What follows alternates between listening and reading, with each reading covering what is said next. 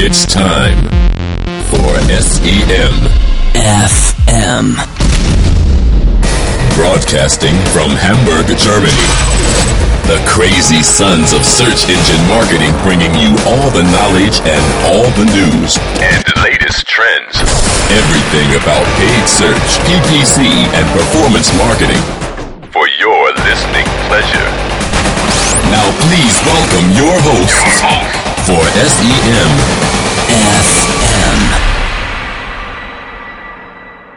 Ja, herzlich willkommen zur, was haben wir eigentlich, 56? Ja, aber 56 ja, wichtig ist erstmal nichts mit Live Broadcasting from Hamburg, Germany. Nee, das stimmt. Sondern wir sind hier live Broadcasting from Jena, East Germany. Eastern Germany, ja genau. Wir sind in Jena live auf dem SEA-Camp. Die Lichtstadt. Ihr habt mir übrigens vorhin schon eine Mitarbeiterin von dem Hotel gesagt, dass wir hier auf dem Sea-Camp sind. Wahrscheinlich denke ich, dass wir alles Seamonkey sind. Seemänner. U-Boot. Seamen. Genau. Marc. Übrigens, uns wurde ja gesagt, wir sollen nicht mehr so oft durcheinander sprechen. Oh. Weil wir Alpha-Tiere sind. Ja, so. Alpha, genau. Alpha-Tiere. Naja. Mal gucken, wie gut das klappt. Ja, die Aufnahme ist so ein bisschen improvisiert. Wir nehmen mit meinem iPhone auf. Ihr könnt uns ja dann nicht sagen, wie gut die Qualität ist. Weil du wieder dein ganzes neues Equipment... Ich habe ein ganz tolles neues Equipment eigentlich gekauft. Ja. Was sogar auch für mobil geeignet ist. Das heißt, ich könnte das auch überall hin mitnehmen. Aber ich habe es nicht mitgenommen. Warum auch immer. Gut. Beim nächsten Mal dann. Beim nächsten SEA-Camp. Und wir verpassen nämlich für euch auch jetzt spannende... Vorträge. Wir sitzen hier nämlich in Jena, in meiner Hotel-Suite im Steigenberger Esplanade. Wo auch das SEA-Camp stattfindet. Blick auf den Intershop Tower in seiner ganzen Pracht. Und sonst und der so schöne... Planetarium auch mit oder so. Sternwarte. Bergen, also kleine Berge. Ja, der Wein fließt in Strömen. Und wir wollen was zum SEA-Camp erzählen. Ja. Nachdem ja jetzt die Eindrücke noch ganz frisch sind, würden wir so ein bisschen die Vorträge durchgehen, die wir bisher gehört haben und auch noch was zu den Menschen dahinter berichten, sofern bekannt. Was unterscheidet denn das SEA-Camp von den sonstigen Konferenzen im Online-Marketing? Ja, meiner Meinung nach, dadurch, dass es eben im Barcamp-Style abläuft, finde ich es eben, hatte ich auch beim letzten Mal schon erwähnt, sehr gut, dass die Vorträge relativ kurz sind oder auch einfach dann während des Vortrags auch eine Diskussion stattfinden kann. Das gefällt mir immer sehr gut. Also man kann einfach spontan auch ein Thema einreichen am Anfang und sagen, ich hätte Lust dazu was zu sagen, aber es müssen auch ein bisschen alle mitmachen und das klappt dann auch tatsächlich ganz gut. Und ich finde, es ist ja auch ein bisschen ehrlicher als so bei den anderen Veranstaltungen, wo halt eben einer meist frontal das vorträgt, seine Meinung dann einfach so stehen bleibt. Wenn hier einer sagt, Google Shopping-Kampagnen schocken. Die Google Shopping-Kampagnen, die schocken, die sind super. Dann melden sich immer auch welche aus Publikum, die sagen, nee, bei mir ist scheiße. Mhm. Und funktioniert nicht. Ja. Und das ist halt interaktiver und ehrlicher ein bisschen auch. Und auch sehr viel mehr hands-on. Nicht so nur diese Metathemen, sondern immer auch irgendwie jemand, der seine Excel-Makros live vor Ort programmiert. Genau, vorhin haben wir zum Beispiel, können wir aber auch noch was nachher in dem Session-Thema berichten, einer, der so ein bisschen das AdWords-Interface aufpimpt. Also es gibt immer ganz lustige Sachen, die man wahrscheinlich auf anderen Konferenzen auch gar nicht mitbekommen würde, weil das vielleicht auch vom Thema her jetzt nicht so die Leute dann auch anspricht, die dann zu solchen übergreifenden Search-Marketing-Konferenzen wie die SMX zum Beispiel gehen, die auch dann natürlich vom Ticketpreis her für viele gar nicht bezahlbar sind. Vielleicht kannst du auch nochmal erwähnen, für die Leute, die gar nicht wissen, was ein Barcamp-Konzept jetzt ausmacht eigentlich. Also es gibt so gewisse Regeln beim Barcamp. Das eine ist eben, man ist per Du von vornherein, also das nimmt auch schon mal vielen so ein bisschen die Hürde, Leute anzusprechen, also das Thema Networking steht dadurch auch so ein bisschen im Vordergrund. Die nächste Regel ist, Marc, habe ich vergessen? Die erste Regel gilt. Die nächste Regel, wenn die erste Regel... Es gab in diesem Fall vorher so ein bisschen ein Programm, aber noch keine zeitliche und keine räumliche Aufteilung. Also es läuft so, alle sind in einem großen Raum zum Anfang, dann gibt es die Ansage, jeder, der irgendwas zu sagen hat oder einen Vortrag vorbereitet hat oder spontan sich über ein Thema unterhalten möchte, kommt bitte nach vorne. Dann kriegt jeder von diesen Leuten, die nach vorne gekommen sind, für eine Minute das Mikrofon und kann sagen, ich möchte über Google Shopping erzählen oder ich habe einen Vortrag zu Google Shopping und meine Erfahrungen damit vorbereitet. Danach wird abgestimmt, wie viele das Thema interessant finden. Und dann darf also der einfach Nächste abgestimmt, einfach per Handzeichen. Ne? Man sagt dann so, wer hat Interesse? Und dann melden sich die Leute. Und dann kann man auch so gucken, okay, das sind so viel. Brauchen wir einen großen Raum, einen kleinen Raum. Wir haben hier mehr Räume zur Verfügung. Und dann wird das auf so eine Session-Board gehängt, dann dieser Vortrag, und noch ein bisschen sortiert danach, damit das auch mit den Pausen und verschiedenen Tracks dann übereinstimmt.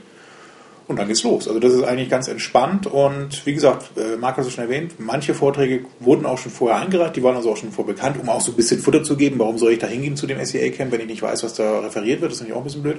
Aber so ein paar Sachen waren eben vorher bekannt und auch einige kamen aber auch noch dazu.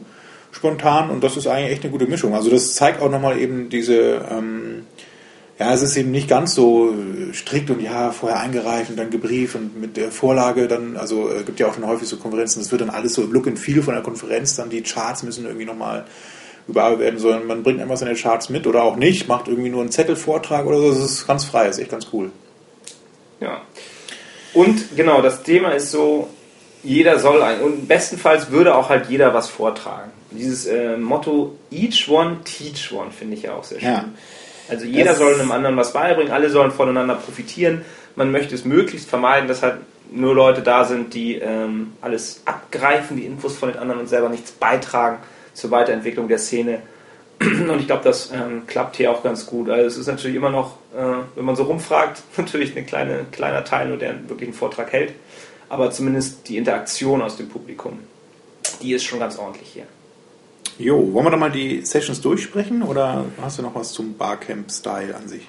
Nein. Ja, wir haben uns gedacht, eben die heutige Sendung, wo wir schon mal hier sind und wo wir auch eigentlich gleich dann zum noch die letzten Vorträge uns anhören wollen, dass wir uns ein bisschen kurz fassen und einfach mal ein bisschen darüber reden, was wir heute hier so Interessantes gehört haben. Und ich habe die verschiedenen Vorträge mal hier mir rauskopiert. Und dann fangen wir doch mal an. Der erste Vortrag, den ich heute Morgen gehört habe, war von Thorsten Alexander, Ein Leben ohne Google. Das ist ein bisschen kontrovers, ne? Also auf dem SEA-Camp, Das Thema Ein Leben ohne Google ist natürlich schwierig. Aber was war der Inhalt? Für jemanden, der AdWords macht, ist das nicht besonders erstrebenswert und der davon lebt, dass es Google nicht mehr geben würde, weil damit verdienen wir ja unser Geld.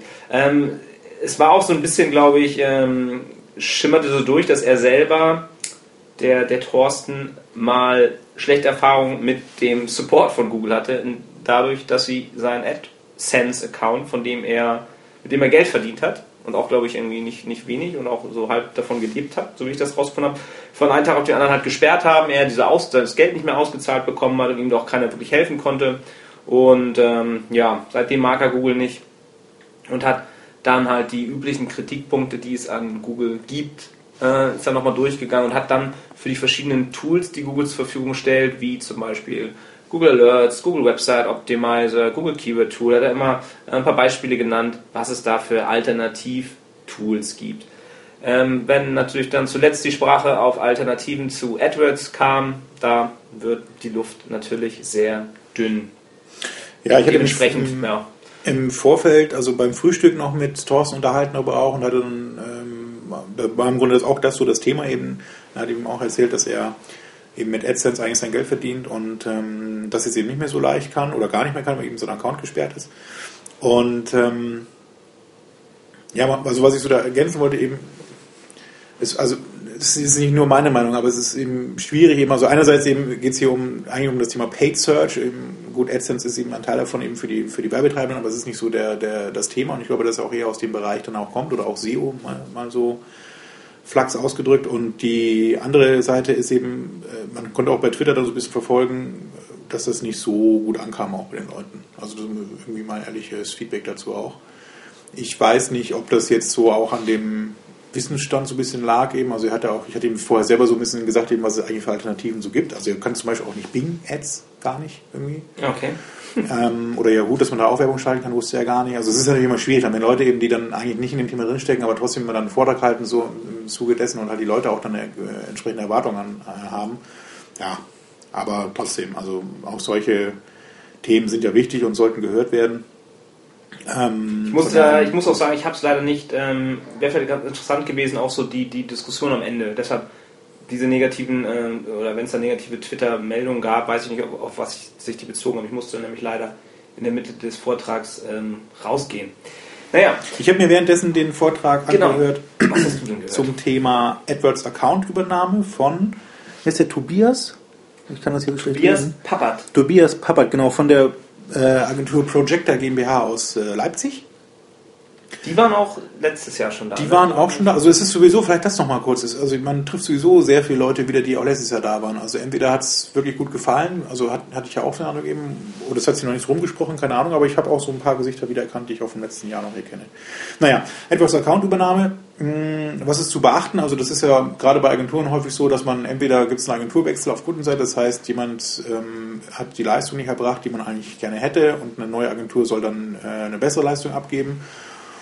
Oder jemand, der das vielleicht bisher selber gemacht hat, so von zu Hause aus und jetzt nicht mehr die Zeit hat, weil das dann ein bisschen groß geworden ist, sucht eine Agentur und die soll das Ganze dann weiter fortführen und nochmal optimieren. Also es gibt eben verschiedene Szenarien, wie es zu so einer AdWords-Account-Übernahme kommen kann. Und da hat eben Tobias so ein paar Best-Practice-Beispiele einfach nur gebracht. Eben was ist eigentlich so der typische Fall, den man dann vorfindet, eben beispielsweise Kampagnenstruktur, die macht jeder anders. Es gibt ja auch sogar innerhalb der Agentur da eine, legt auf Kampagnenebene vielleicht ein paar Sachen mehr an, der andere eher auf Anzeigengruppenebene, wie auch immer. Also das ist so seine Herangehensweise, hat er dann so ein bisschen beschrieben, wie er dann so eine Account-Übernahme dann durchführt. Sprich, erstmal mit den Kunden sprechen, hatten wir auch schon mal so in den Sendungen hier und da mal präsentiert, über Strategie und Ziel sprechen. Was hast du überhaupt vor mit dem Account? Worum geht es überhaupt? Willst du nur Traffic oder willst du auch Conversions haben? Und dann gleichzeitig mal überprüfen, wie ist denn das Conversion-Tracking gerade eingebaut? Funktioniert das eigentlich so, wie ich mir das vorstelle? Dann auch so wirklich Account Audit, also Account Analyse. Was läuft da drin? Wie ist das aufgeteilt? Welche Keyword-Match-Types laufen? Welche Keywords laufen gut? Welche schlecht? Gibt es überhaupt eine Aufstellung nach Brand, Non-Brand, nach Search, Display? Diese ganzen Thematiken. Da gibt es auch sehr viel im Netz zu finden dazu. Was aber interessant war, ist eben dann so die Diskussionen, die daraus entstanden sind. Beispielsweise zum Thema Match-Type.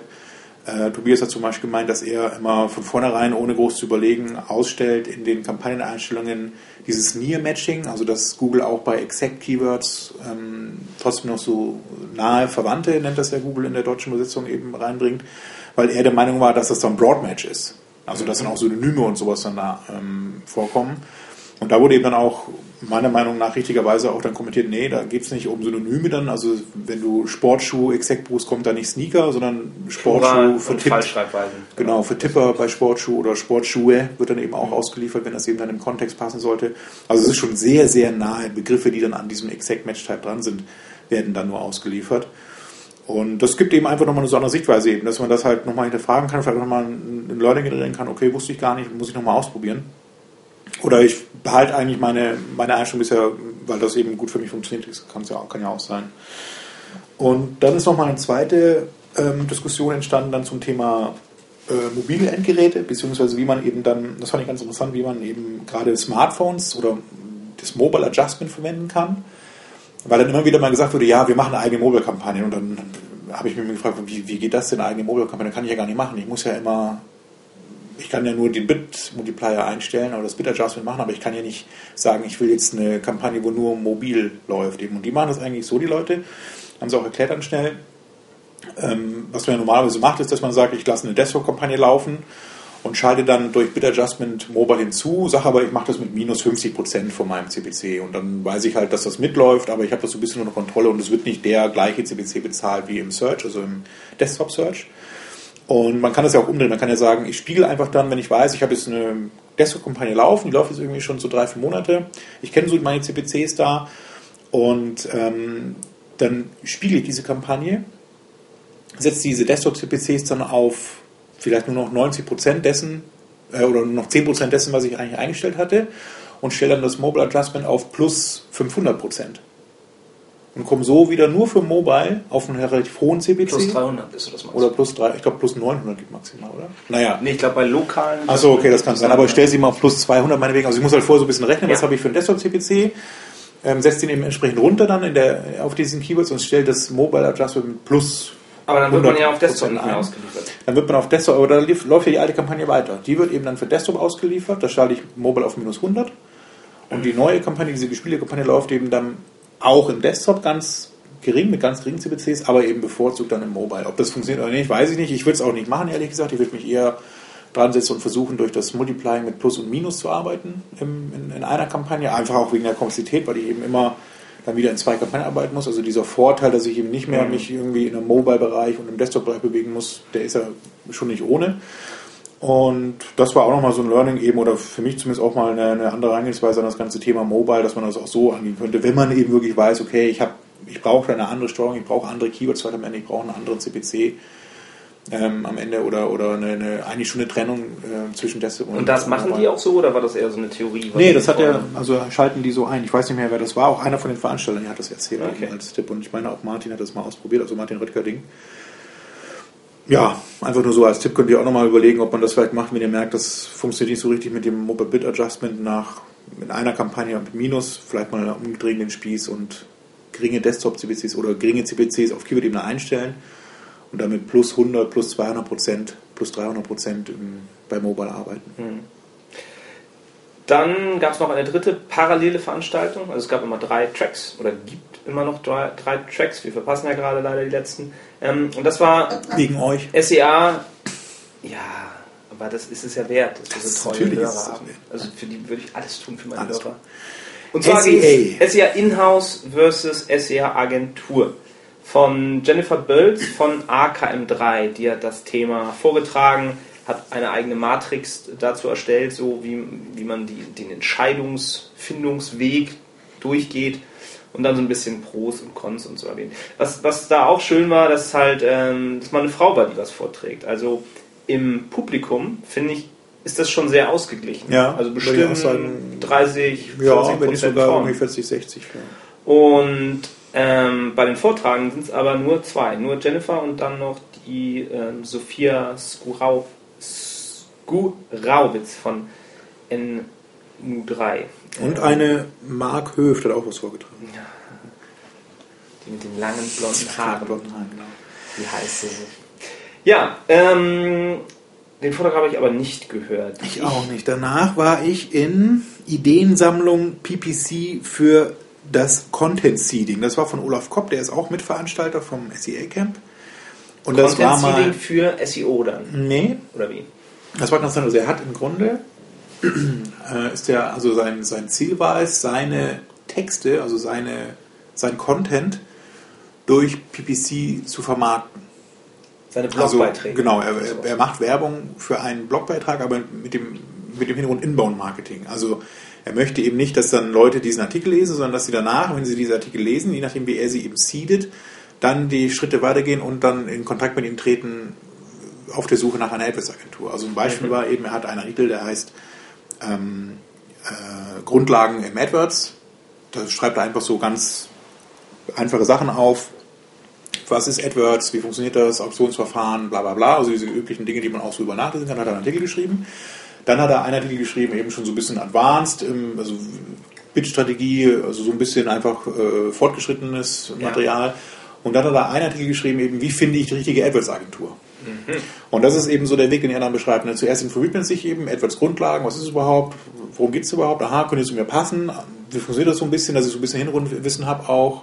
Was muss ich da beachten, welche Seiten gibt es, also Kampagnenmanagement, Bitmanagement, noch weitere Tools, wie kann man das überhaupt machen, und dann ist eben der letzte Schritt dann in so einer Entscheidungsphase dahin, wie finde ich jetzt die richtige Tool, die das für mich macht, und diese Artikel hat er eben unterschiedlich dann beworben, über Google Display-Netzwerk einerseits, über Facebook-Ads, über Ligatus, über Kista und über noch einen anderen, wie hießen die nochmal, ich glaube eFamous oder so. Er hatte so ein paar genannt, wie man eben noch neben Google noch andere Netzwerke findet, wo man sowas machen kann.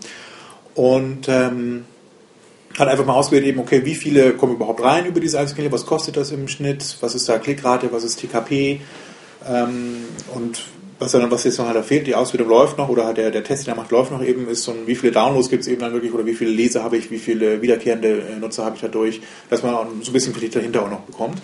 Mhm. Und das war ganz interessant von der Auswertung. Also es ist eine andere Herangehensweise an das ganze Thema an sich. Ich nutze halt dann nicht in dem Sinne AdWords oder eben das Display-Netzwerk so als Verkaufskanal, wie es eigentlich ja immer so verwendet wird, sondern ich versuche eben durch Inbound-Marketing die Zielgruppe zu erreichen, die ich eben gerne hätte, und die eben dann auch zu dem hinzuführen durch meine Artikel, durch meine Berichterstattung, was die dann eigentlich am Ende wollen.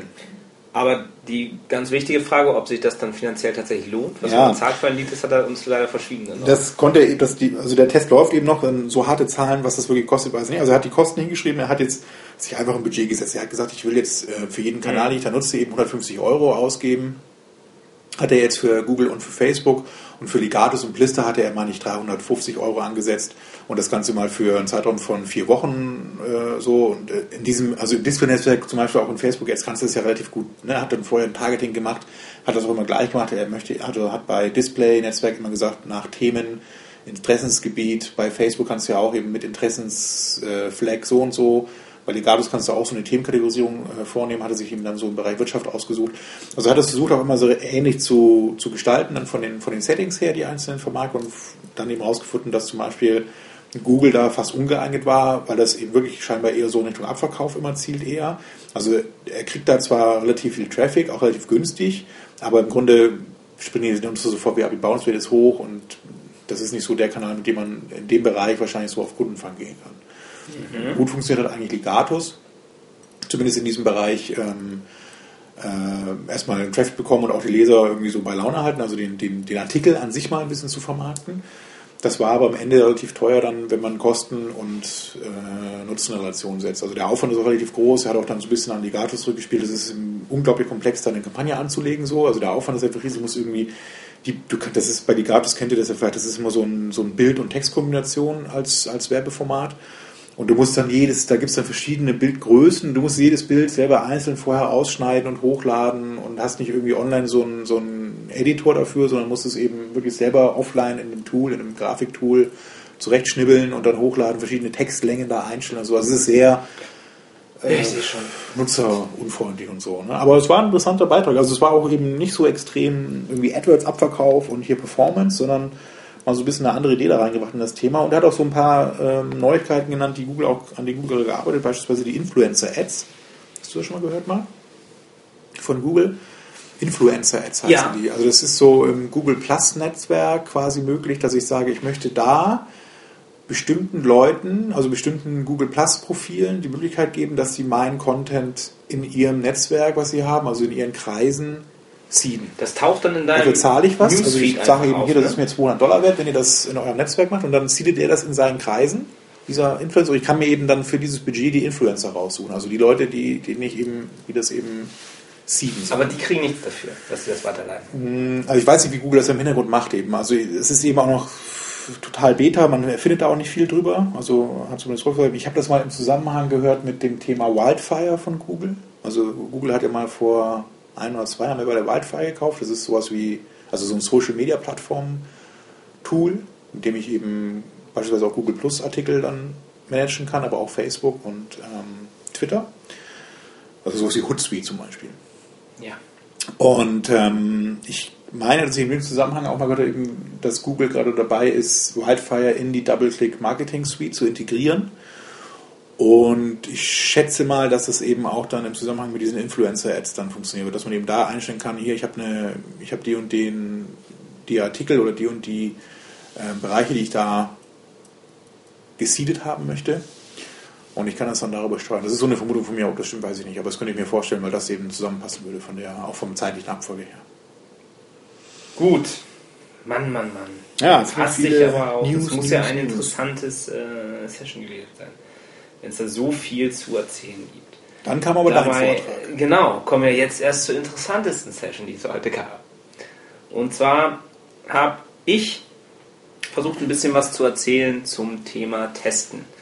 Und den größten Test meines Lebens, den ich persönlich gerade erfahre, ist ja der Umstieg von Windows auf Mac. Ja, du kannst. Und ich muss euch teilhaben lassen an meinem Leid. Ich bin gestern auf der Herfahrt, wollte ich dann an diesen Dingen, die ich mitgebracht hatte, auf einem USB-Stick arbeiten und meine Präsentation weiter vorbereiten. Und stellte dann fest, dass diese USB-Sticks gar nicht richtig kompatibel sind. Man speichert was drauf auf einem Windows-Rechner, steckt es dann in seinen MacBook Air und es wird nicht erkannt. Benutzt du nicht OneDrive?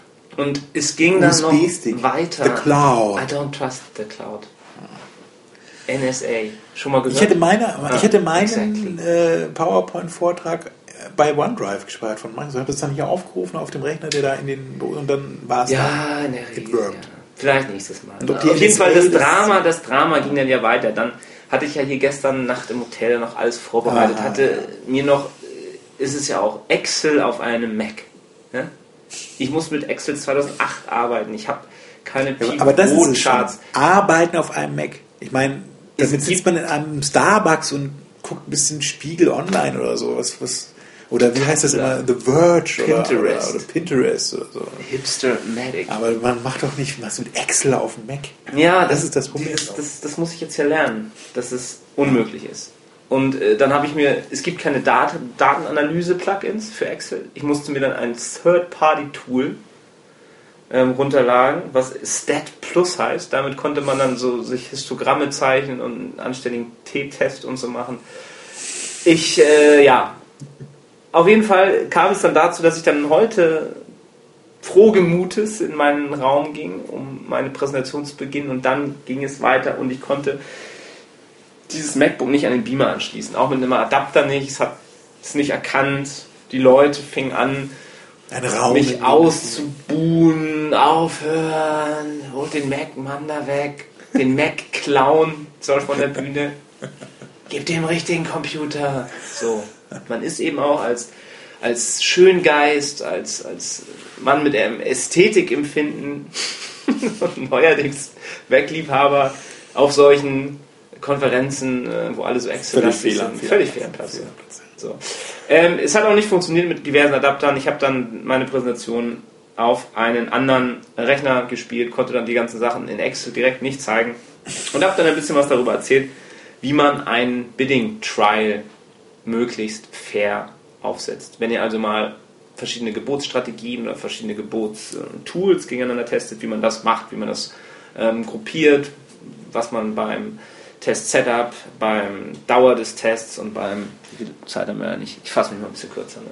Und dann bei der Auswertung natürlich. Da ganz wichtiger Punkt, die statistische Signifikanz, dass man eben so lange warten soll, bis man auch wirklich sagen kann, ob jetzt ein Test einen Gewinner hat.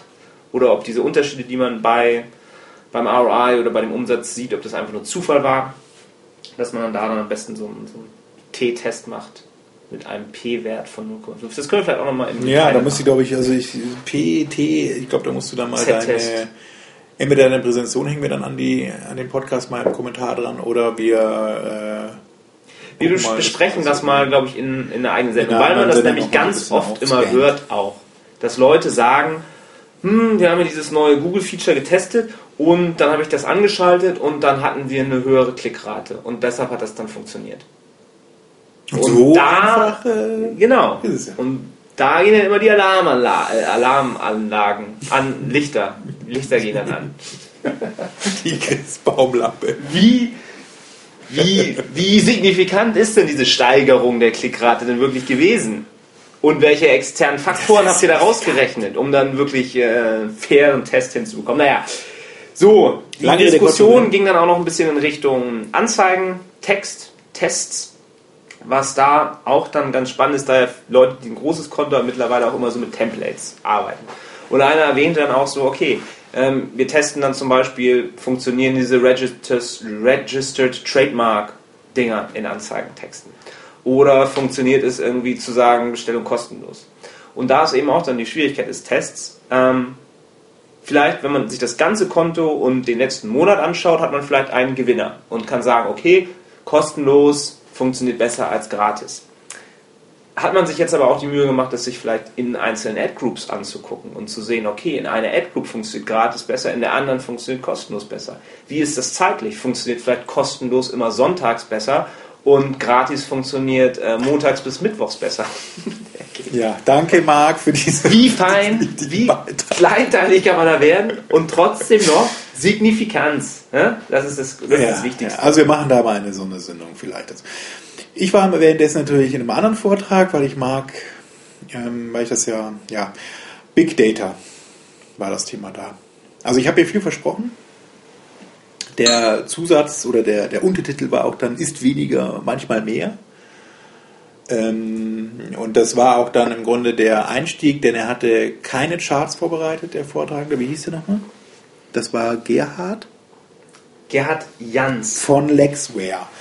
Und, Sponsor übrigens auch. Sponsor, genau. Und seine Idee war, oder sein Anliegen, kann man besser sagen, sein Diskussionsanliegen war eben, ja, diese Big Data-Sau, die da gerade durchs Dorf getrieben wird, die ist nicht so meins, und das kann man ja auch anders alles sehen, und ich entscheide ja lieber so anhand Bauchgefühl und nicht immer so anhand Statistik, weil wenn die Statistik sagt links, dann mache ich auch mal rechts und funktioniert genauso gut.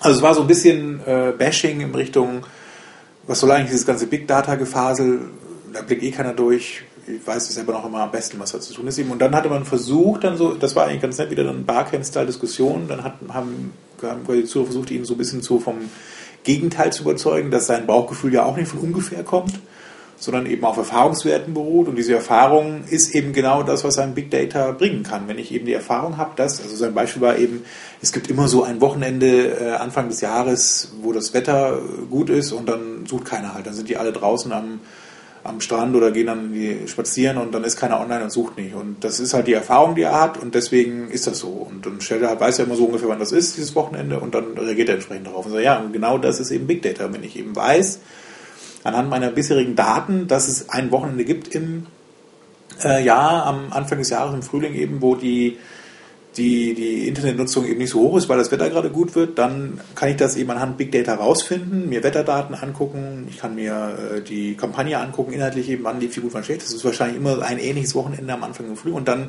kann auch ein Algorithmus am Ende automatisiert darauf reagieren und sagen, gut, ich stelle jetzt mal die CPCs ein bisschen runter oder hoch, was auch immer, um eben dann doch noch den Traffic zu kriegen, den ich eigentlich brauche. Und da hat er sich nicht so drauf eingelassen, weil eben, ja, aber das ist sowas, was ja auch dann mal nicht so sein kann. Das ist halt dann in diesem Jahr einfach das Wochenende danach und nicht davor, und das kann das ja nicht wissen. Wer spürt das dann? Ja, aber das Bauchgefühl ist ja auch nicht immer richtig dann so am Ende. Ne? Also das ist halt, entweder ich sage eben, also oder ich hatte dann auch so ein bisschen eben, also mein Fall ist eben, entweder ich mache eben bei diesem Spielchen mit, das heißt Big Data, es können ja auch andere, kann ja auch sein, hier, es gibt eine neue Werbeform, Realtime-Bidding. So, da kannst du ja auch sagen, ja, Realtime-Bidding, so, ne, das haben wir ja schon vor Jahren im Display versucht, im Display-Netz von Google versucht, hat nicht funktioniert. Warum soll das jetzt klappen? Aber das ist eben eine Einstellungssache. Entweder ich sage eben, okay, das ist eine Herangehensweise, eben, die überprüfe ich mal, die schaue ich mir an. Ich bin dann von Anfang an dabei, wenn das eben dann groß wird. Das ist ein Trend erstmal so. Wenn das groß werden sollte, habe ich Erfahrung schon mal auf dem Thema und kann da mitmachen. Oder ich stelle mich hin und sage, nee, ich lasse das bleiben, interessiert mich alles nicht. Dann werde ich aber auch wahrscheinlich nicht so vorkommen. Also es hat auch viel so mit Innovation zu tun auch eben, was komme ich eben dann mal aus meiner Routine, aus meinem traditionellen Herangehen heraus, oder bleibe ich eben immer auf diesem Level, auf diesem Herangehensweisen-Level, den ich so habe, weil letztendlich hilft das ja nichts, ne? Also ein anderer macht es eben dann, ein anderer kann eben dann irgendwann mal Big Data auswerten und hat da noch eine Komponente mehr gefunden, mit dir in seine Zahlen einfließen lassen kann, und ist dann einfach, hat dann einen Vorteil. Ja, vielleicht können wir da ja nochmal zwei Punkte kann ich da nochmal anmerken. Das erste ist ja, wenn man sich die Firmen anguckt, die aktuell erfolgreich sind, sowas wie Google, Netflix, Facebook, die verfolgen alle genau so einen Big Data Ansatz. Und die sagen immer, Data beats Opinion, also eine Datenauswertung ist mehr wert als die Meinung von irgendjemandem. Und es gibt ja auch genug, ich lese gerade so ein Buch, wie sehr der menschliche, gerade so ein Bauchgefühl, wie sehr das so von Faktoren beeinflusst ist. Da haben sie ja mal sich die Korrelation angeguckt zwischen Börsenkursen und dem Wetter an den Börsenhandelsplätzen. Wenn die Sonne scheint, kaufen Leute eher was, wenn Aktienkurse, also nicht jetzt Regenschirm oder sowas. Ne? Oder auch, dass dann Börsenhändler nach dem Mittagessen eher irgendwie kaufen und morgens eher verkaufen und solche so menschliche Sachen. Deshalb, wenn man jetzt einen Kampagnenmanager hinsetzt und dem sagt, kannst du bitte morgens alle CPCs anpassen, oder ihm sagst, kannst du bitte nach dem Mittagessen immer die CPCs anpassen, dann wird er andere Entscheidungen treffen, nur weil sein Biorhythmus irgendwie anders funktioniert oder er gerade was gegessen hat und sich jetzt anders fühlt. Und solche Fehler eben begeht ein Algorithmus nicht. Und dann der zweite Punkt, wo man ihm natürlich ein bisschen recht geben kann, dass Aufwand und Ertrag bei diesen ganzen Big-Data-Themen auch häufig in einem Unverhältnis stehen. Und wenn man jetzt sagt, okay, ich gucke mir jetzt irgendwie das war ja auch so ein bisschen Thema bei meinem Vortrag da über Tests, ab wann hat man jetzt genug Daten und sagt, okay, der Test ist für mich entschieden. Natürlich kann man so einen Test nicht nur 3 Monate laufen lassen, sondern 3 Jahre laufen lassen und dann noch mehr Daten haben, aber Das beste Ergebnis reicht vielleicht schon, wenn man sich zu 80% sicher ist, dass man eine gute Entscheidung getroffen hat. Und dann muss man nicht noch die restlichen 19%, um dann auf 99% Sicherheit zu kommen. Und oft reicht eben auch eine Excel-Tabelle mit einem Plugin für Datenanalyse, um solche Sachen zu machen. Und man muss sich nicht unbedingt ein Hadoop-Cluster auf eine Bohrinsel setzen. Ja.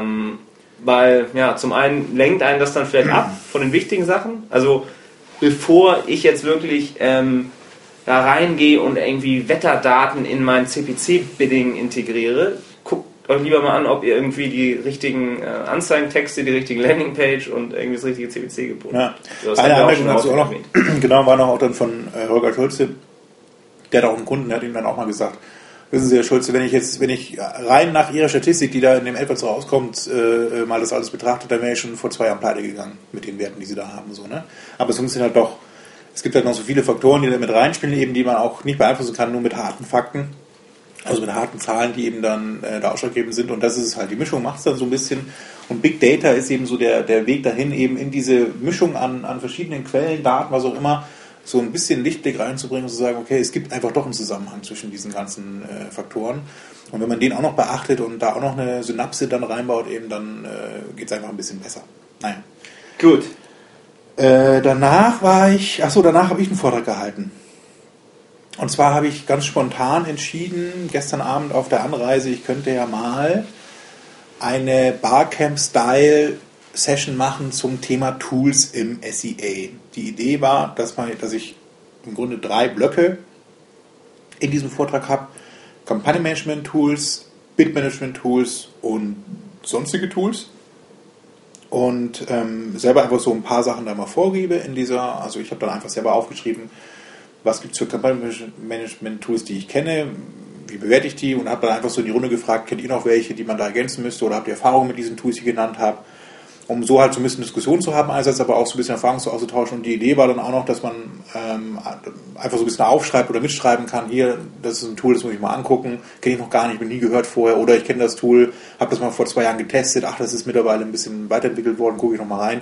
Also so ein bisschen Austausch auf dem Thema Tools, denn die meisten stellen immer dann, also das ist ja auch dann ein Konträr zu anderen Veranstaltungen eben, da sind dann häufig dann die Toolanbieter als Vortragende da und stellen dann ihr Tool vor, was natürlich immer das Beste ist, keine Frage. Und das ist immer so ein bisschen alternativlos am Ende. Und da wollte ich halt so ein bisschen den Wink geben, guck mal, wir hängen alle am gleichen Strang am Ende, sitzen alle im gleichen Boot und kochen alle mit Wasser. Aber es gibt ja doch so ein paar Sachen, die einem da das Leben erleichtern, und sich darüber mal auszutauschen. Kam so, glaube ich, auch ganz gut an. Also ich hatte vorher ehrlicherweise dann in den Pausen immer so ein bisschen Leute direkt angesprochen, hier, du kennst dich doch da in dem Bereich aus, sag mal da ein paar Worte dazu, wenn ich da nachher dann referiere dazu, und das hat auch ganz gut geklappt. Also ich habe zumindest das Gefühl, dass jeder was mitgenommen hat aus dem Vortrag, und wir werden auch nochmal so die Learnings, Marc hat da netterweise eben mitgeschrieben, dann nochmal in dem Podcast Shownotes veröffentlichen. Ja, ich bin auch noch mit nach vorne gekommen, ja, als Protokollführer und Protokollführer, genau, und dann ein anderer hat dann die Stoppuhr auch noch bedient. Also ich fand es eine ganz gute Sache. Ich möchte jetzt auch nicht dann die Inhalte nochmal wiedergeben, ehrlich gesagt. Also sonst wären wir hier nie fertig mit unserer Reihe. Und dann... Das stimmt, wir sind schon wieder 40 Minuten. Hattest du ja angeguckt Videokampagnen, oder was war der nächste bei dir? Oder Shopping-Campaigns? Ich habe mir Shopping-Campaigns von Kai DeWalz angeguckt. Ah ja. Und verpasst haben wir ja leider Suchwerbenetzwerk in den Griff bekommen von Martin Röttgerding. Ach ja, da kann ich noch kurz was ergänzen. Was ja ganz witzig war, auch wie er das halt angepriesen hat, dass er meinte, er hat so ein paar super Expertentipps für das Suchwerbenetzwerk, wie man, eigentlich kann man ja nur einen Haken setzen oder nicht, aber er hat so ein paar Sachen rausgefunden, wie man das doch ein bisschen manipulieren kann. Und dann schloss er damit, dass er meinte, ja, das ist aber, sind aber so kleine Effekte, dass es eigentlich eh niemandem hilft. Ja. Und danach haben sie so. Ich habe ihn dann in der Pause danach immer nochmal angesprochen, beziehungsweise kam er zu mir, weil er eben eigentlich gerne meinen Vortrag gehört hätte, ich hätte gerne seinen Vortrag gehört, aber wir hatten eben parallel hatte die Vorträge.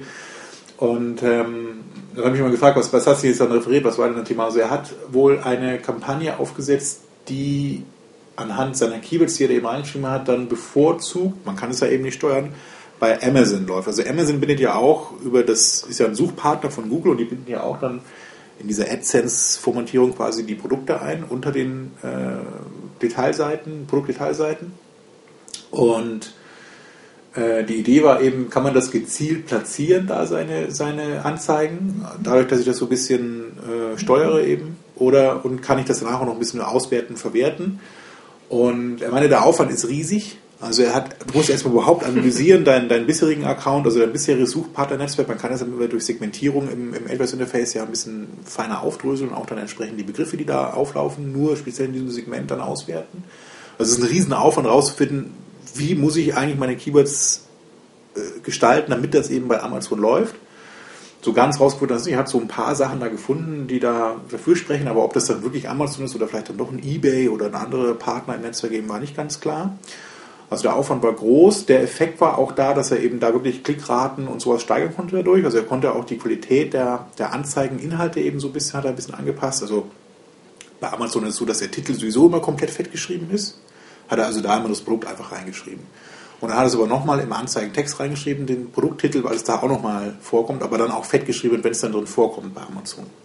Also normalerweise macht man ja so, man schreibt immer den Titel, das rein bei AdWords jetzt eben, was fett gedruckt werden soll, ist dann auch nur ein Teil des Titels, aber bei Amazon ist mal alles fett und dafür wird aber im Anzeigentext, also in Description 1 und 2, wird eben auch nochmal das Fett hervorgehoben, dann, wenn man das entsprechend erreicht. Also das hat er so ein bisschen angepasst und dadurch eben auch Klickrate und sowas verbessern können.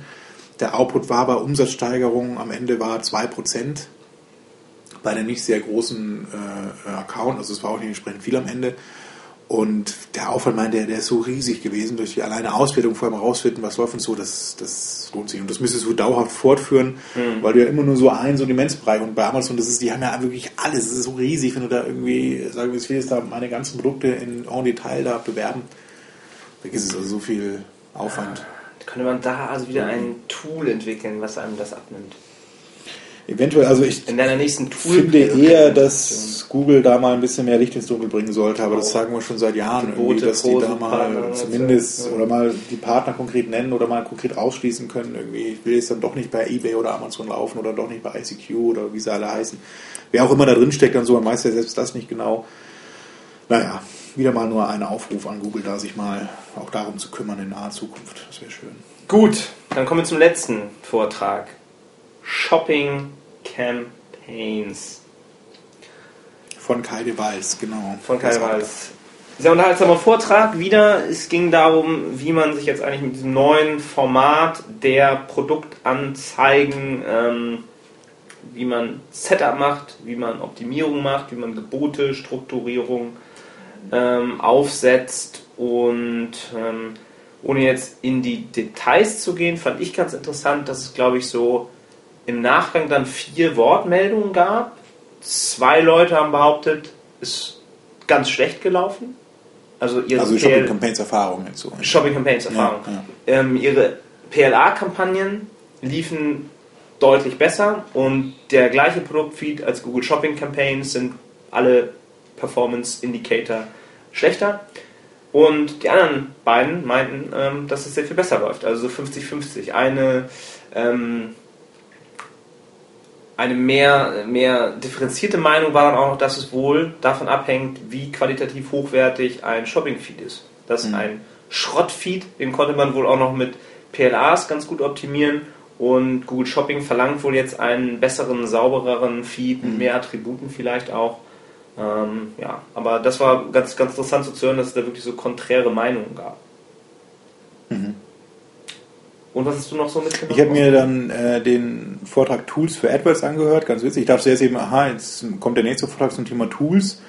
Aber da ging es tatsächlich um das Thema Tools für das AdWords Interface. Also der Holger Schulze, den habe ich vorhin schon kurz erwähnt, der hat auf seiner Seite den sogenannten Usability Booster als Skript im Angebot, kostenlos. Mit Greasemonkey? Genau, du musst dir im Grunde Greasemonkey oder Tampermonkey heißt es, glaube ich, oder Chromemonkey, irgendwie so. Es gibt also für Google Chrome und für Firefox eben so eine JavaScript-Plugin-Geschichte und dann kannst du eben mit diesem Usability-Booster so das Interface anpassen. Was ihn halt eben tierisch nervt, ist, wenn er so einen Suchanfragenbericht hat und dann die Keywords nachbuchen möchte und du gehst in diesen Edit-Modus, also in diesem Bearbeitungsmodus, ja. Dann hat Google nur so eine gewisse Breite bei den Formularfeldern und dann schneiden die Wörter hinten ab. Ist das jetzt, hat er als Beispiel eben Sommerferien Bayern 2014, du siehst eben nur Sommerferien bei oder Sommerferien Need, das ist wahrscheinlich Niedersachsen oder so. Also du musst immer reinklicken und danach Ende scrollen, damit du siehst, was ist das eigentlich für ein Keyword.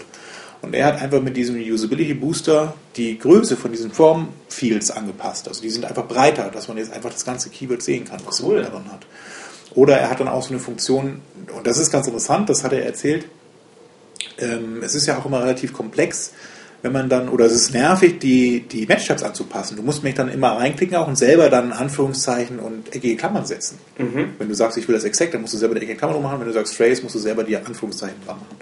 Und eigentlich ist dieses Feature, es gibt eigentlich im Interface so eine Box dahinter, so eine Dropdown-Box mit weitgehend passend exakt und Trace, die ist einfach nur ausgeblendet von Google. Das heißt, wenn du das CSS anpasst und dann dieses Display None rausmachst, in dieser CSS-Klasse, dann siehst du dieses Feature. Es ist also eigentlich da, wird aber nicht eingeblendet, warum auch immer. Und dieses Skript stellt er kostenlos zur Verfügung? Ja, genau, das kann man sich runterladen auf seiner Seite. Wie hat er sich genannt? Es gibt so verschiedene Wege dahin, aber Holger Schulze müsst ihr die wahrscheinlich finden. Das finde ich ja Internetmarketinginside.de, meine ich, heißt seine Seite. Und da kann man sich dieses Skript runterladen. Also einerseits macht er einen Link eben zu diesem Greasemonkey-Skript für Firefox und Tampermonkey heißt es, glaube ich, für Opera oder so. Und dieses Usability Booster Skript kann man sich da eben dann einfach installieren. Das ist ein JavaScript, was einfach CSS-Klassen anpasst, so ein bisschen. Und was er noch gezeigt hat, eben, da bin ich aber dann aus dem Vortrag rausgegangen, weil mir das war so ziemlich warm und war ziemlich voll. Jedenfalls hatte er noch so ein Excel-Makro oder so eine Excel, das ist kein Makro, sondern irgendwie so auch so ein was hast du vorhin gesagt, was du da installiert hast? So ein Add-on oder sowas. Add-on, ja. Da kannst du dir einen Keyword-Bericht runterladen und dieses Add-on splittet quasi Keywords auf ein Wort, zwei Wort, drei Wort runter. Mhm. Also was du vorhin auch meintest so, ne? Also ich kann mir dann angucken, okay, alle Keywords, wo günstig und kaufen drin vorkommt. Also günstig, kaufen.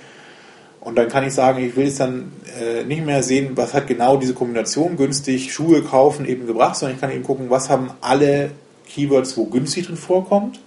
Alle Keywords, wo kaufen vorkommt, alle Keywords, wo günstig kaufen drin vorkommt. Was haben die runtergebrochen dann für Leistung gebracht? Waren die teuer? Also haben die beispielsweise, wenn günstig vorkommt, waren die Kosten hoch, aber wenn günstig kaufen vorkommt, waren die Kosten zwar hoch, aber auch für die Conversions. Verstehe. So, ne? Und dann hat das eben alles runtergebrochen dann und das hat er so ein Excel-Skript da eben dazu dann sich gebastelt, eben was ihm auch diese Ausbildung automatisiert dann erstellt. Weil er eben das als erstes auch macht, wenn er einen Account übernimmt jetzt von dem Kunden oder wenn er sagt, hier, lass mal reingucken, was da gut und schlecht läuft, eben sagt er, guck mal hier, du hättest dir, also er kann halt ganz gute Aussagen treffen, guck mal, auf den Begriff günstig, egal in welcher Kombination der vorkommt, hast du einfach nur Kosten, aber keine Conversions. Überleg mal, ob du den vielleicht negativ buchst. Mhm. Also erstmal so ganz vereinfacht, ob das jetzt günstig ist oder nicht, ne? Das ist einfach nur beispielhaft jetzt. Und dadurch hat er halt immer so relativ schnell, also im Grunde baut er halt so ein bisschen diese Portfolio-Algorithmus-Geschichte so ein bisschen nach. Also er sagt so, es gibt einfach so bestimmte Konventionen, bestimmte Cluster im Grunde, die ich mache, oder bestimmte Zusammenhänge, die ich herstellen kann. Wenn ich die einzeln betrachte, runterbreche, eben kann ich sowas rausfinden und sagen, okay, das müsste man eigentlich runterbieten oder eben vielleicht sogar negativ buchen oder pausieren den Teil. Ja, die Gefahr natürlich wieder, dass er das alles zusammenpackt, alle günstigen Keywords und dann einen Mittelwert bildet und da eine Entscheidung. Das ist halt das so. Ne? Das ist halt so diese. Gibt es ein günstiges Keyword, was super funktioniert, ein anderes, was tatsächlich schlecht ist. Es ist so diese Excel oder halt diese, was anderes kannst du in Excel auch nicht machen. Du kannst eben nicht mehr diese Aber-Geschichten reinmachen. Du kannst immer nur so schwarz-weiß da gucken. Das finde ich auch ein bisschen gefährlich eben. Also meiner Meinung nach, er sagt eben, das ist sein Daily Business, das nutzt er tagtäglich. Man sagt, dann setzt mal Bitmanagement ein, weil das ist eigentlich typisches Portfolio-Algorithmus-Optimierung. Ja. Aber gut, manche glauben halt dann eher oder wollen halt einfach so diese Kontrolle haben, so dieses Fisselei und so. Also das ist einfach so ein Fan von Scripting und so fort. Aber interessant, das passt auch dann so ein bisschen noch zu dem Vortrag, den wir jetzt ja gerade verpasst haben von dem Thomas Grübel, auch wieder Automatisierung statt Sehnenscheidenentzündung, der ja auch ganz viel mit Skripten, mit Excel-Makros und so arbeitet. Und der hat gerade noch einen Tipp von ihm getwittert, wo drin stand, man soll sich doch eine Gamer-Tastatur kaufen mit programmierbaren Tasten. Und das können wir vielleicht abschließend als Tipp mitgeben. Kauft euch eine Gamer-Tastatur, installiert euch Greasemonkey, setzt euch auf jede Taste Skripte und Excel-Makros und dann geht es ab und ihr könnt alleine die Arbeit von 10 machen. Oder ihr geht einfach dann immer um 11 Uhr nach Hause und macht Feierabend, weil ihr so schnell und effizient wart. Und zu diesen ganzen Tools und Skripten posten wir wieder ein paar Links und wir bedanken uns dann auch nochmal dass wir wieder beim SEA-Camp teilnehmen konnten. Ja, und laden euch alle ein, uns hier nächstes Jahr zu treffen. Wir werden geben wieder die Infos natürlich, die wir hier erfahren haben, auch gerne noch nicht weiter. Viel Spaß damit. Ich hoffe, ihr könnt damit auch was anfangen und habt die eine oder andere Neuheit auch mitbekommen. Und dann hören wir uns in einem Monat circa wieder. Und ich glaube, dann können wir auch das Versprechen einlösen, etwas für Anfänger nochmal zu machen. Weil ich glaube, das war jetzt auch wieder ein bisschen mehr was für Fortgeschrittene. Ich glaube, dass da ein paar Begriffe gefallen sind, die noch nicht jedem geläufig sind, aber das können wir dann in der nächsten Sendung vielleicht so ein bisschen auflösen. Auch. Und eine bessere Tonqualität. Willst du noch was verlosen hier eigentlich? Du hattest vorhin irgendwas von T-Shirts gesagt. Nö, wir haben letztes Mal schon so viele T-Shirts. Gut, dann gibt es das beim nächsten Mal. Danke fürs Zuhören. Okay, bis dann.